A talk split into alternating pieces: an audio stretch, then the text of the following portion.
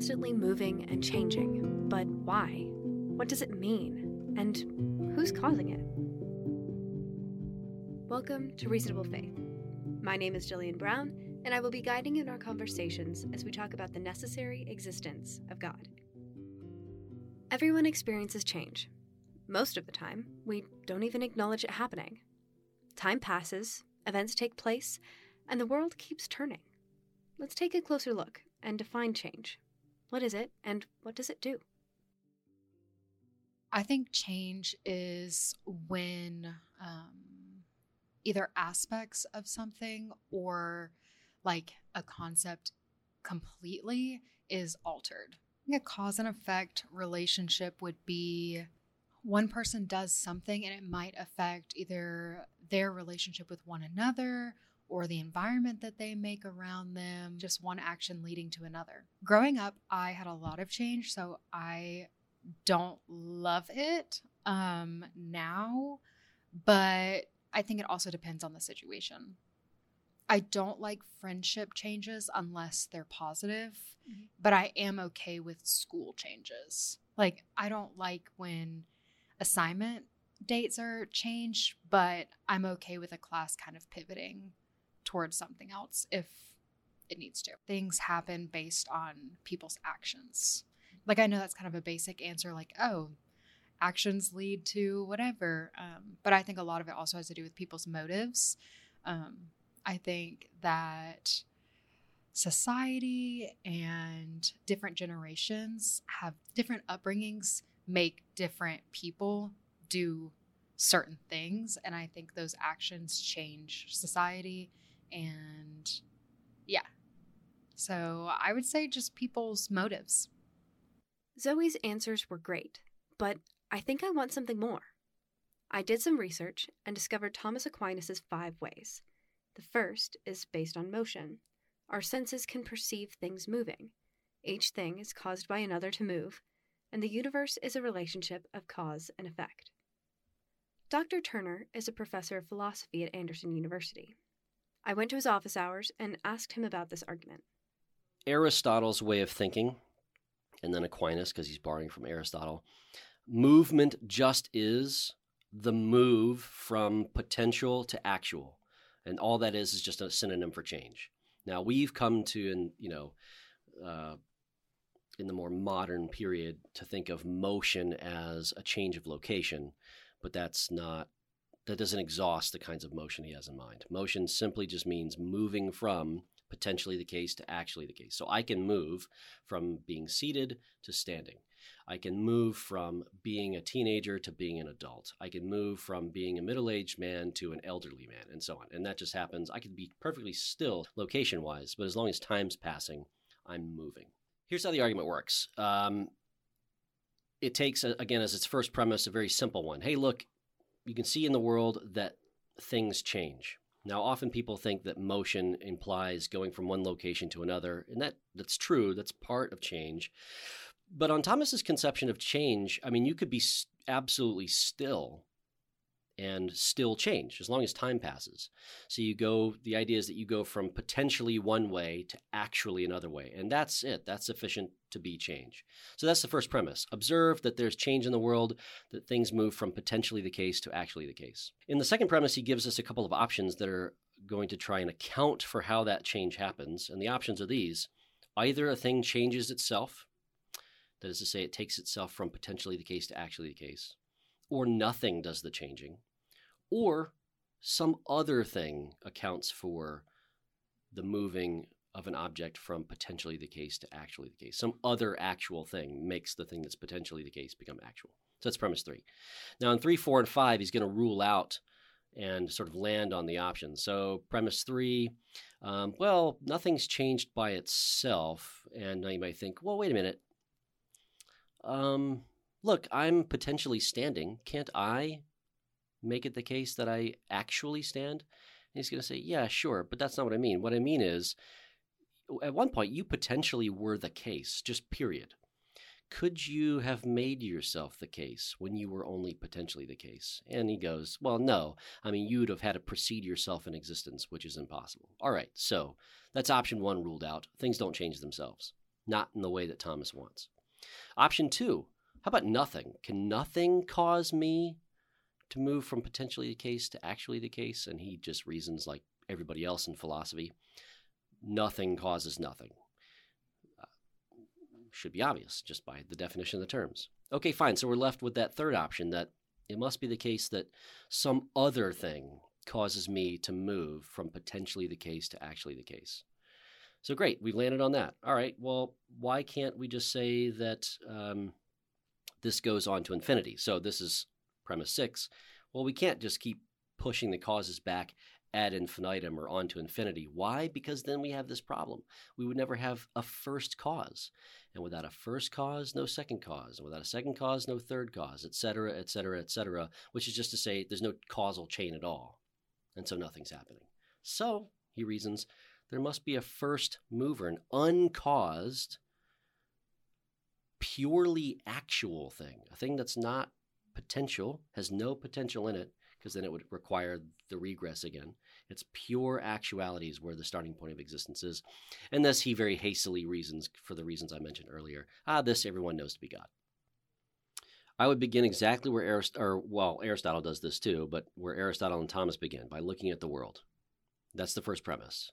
It's a premise that uh, is what we call an a posteriori premise. It comes from experience or observation. It's a very normal sciency thing to do. Look at the world and tell me what you see. Do things change? Okay, uh, sure. Um, they change. Look, the trees are dropping their leaves. The seasons are passing. The light, you know, now is getting you know darker earlier. I'm getting older. You're getting older, et cetera, et cetera, et cetera. Okay, great. Now, what do we think accounts for that change? And then we can just start thinking about change generally, and then we're gonna, if Thomas is right, sort of think our way back to these three options. Either things change themselves, bring themselves from nothing to something, which that seems impossible. Or nothing does this, and that also seems impossible. Or something else does. Well, that seems possible. In fact, the only option. Well, great. Now we have this. Can we just keep going back onto infinity? Well, doesn't seem like it, because then there'd be no first cause, no second one, etc. And then we land on the, the argument. So it's just a real slow walk through based on the first thing. Can we agree that we see these things changing? Suppose we all agreed that there was an unmoved mover, and this unmoved mover is a purely actual, um, I'm going to say being, but some academics out there, out there might might not like that term, but I'm going to say it. A purely actual being. What do we do from there? How can we know that it's um, the Christian God as opposed to, say, the Muslim God? I mean, for example, there were um, Islamic theologians who also used this argument to show that God exists, and they didn't agree that it was the triune God uh, of the Christian tradition. Um, they thought it was a Unitarian God uh, who as the mosque in um, uh, the Temple Mount says, does not have a son. Okay, well, Christians obviously reject that. So, how do we adjudicate between the two? Well, at that point, I'm just going to appeal to other things like the resurrection of Jesus. Do we have good reasons for thinking that Jesus resurrected from the dead? If we've got good reasons for thinking that Jesus resurrected from the dead, given how wildly implausible that is, um, then I think we've got good reasons for thinking other things about Jesus are true, other claims that uh, Jesus seems to have made about himself and the Christian tradition makes about him are true, e.g., that he's God, should be worshipped, and so on. And from them, it's a pretty short step to being a Christian.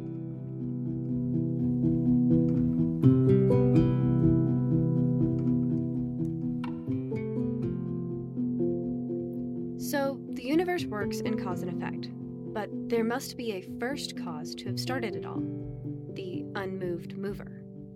But who or what is that? I need to call my dad.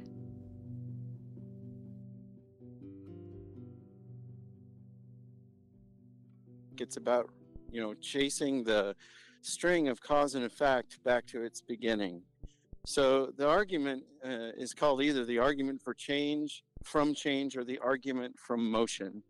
Um, they're they're both expressed the same way. They're slightly different in what you're thinking about, but they're the same kind of thing. So uh, if you think about physics, an object in motion stays in motion unless it's acted upon by an outside force. An object at rest stays at rest unless it's acted on by an outside force. So things get into motion or, or stop moving only because they're caused to. Um, things change only because they're caused to. The, the, the idea of an uncaused event is impossible even to imagine in the universe that we live in. It would have to be something like uh, like a leprechaun just appeared on your shoulder, sang the Star Spangled Banner backwards, waved a little yellow flag, and then vanished out of existence. The if that were to happen, you would immediately begin searching for causes for it.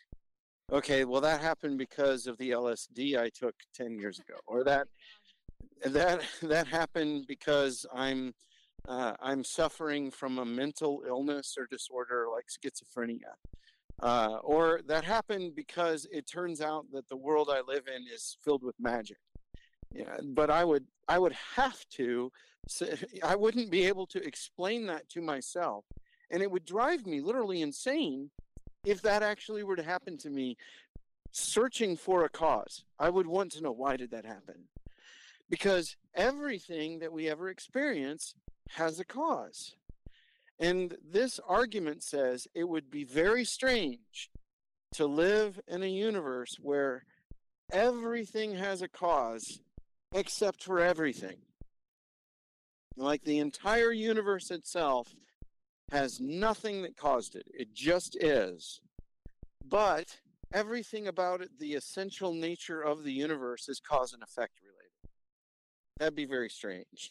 If you really, really are committed to there's no God, then you would have to say, well, I guess it's an infinite regress of cause and effect relationships without a start point um, that there's no beginning. It's just we're on an infinite number line and it goes back forever. Now, there are some philosophical problems with that that have to do with time. Um, but there, you know, the the idea of infinite regress almost turns the physical universe into the thing that becomes God. But the other, and I think far more rational option, is the idea that there is something outside of everything that started it all in motion, that caused it all to come into existence.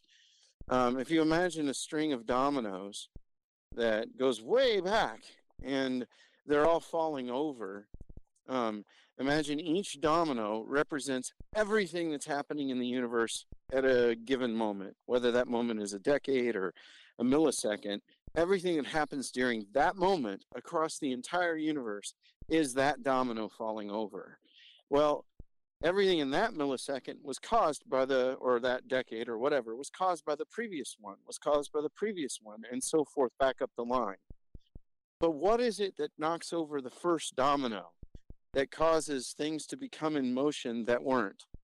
And the domino that's standing has the potential to fall over, but it won't fall if nothing causes it to.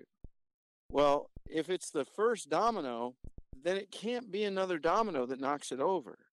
It has to be something outside of the string of dominoes, like a finger or somebody bumping the table or something. Something outside of the dominoes starts all the dominoes in motion.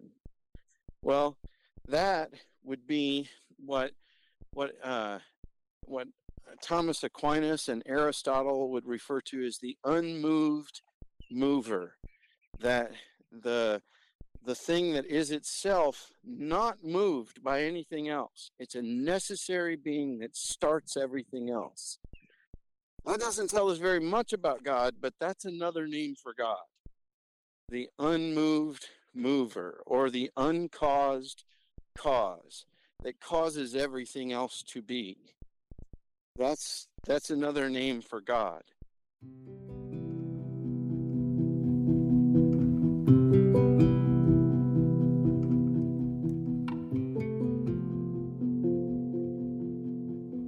Things are happening. We can see that all around us. Everything is in a cause and effect relationship, and there must be something out there that began it all. It is reasonable to believe there was a first cause it is reasonable to believe in God. Thank you for listening to Reasonable Faith, a beginner's exploration of classical apologetics. If you found this podcast helpful, please consider sharing it with a friend or leaving a five star review. See you next time.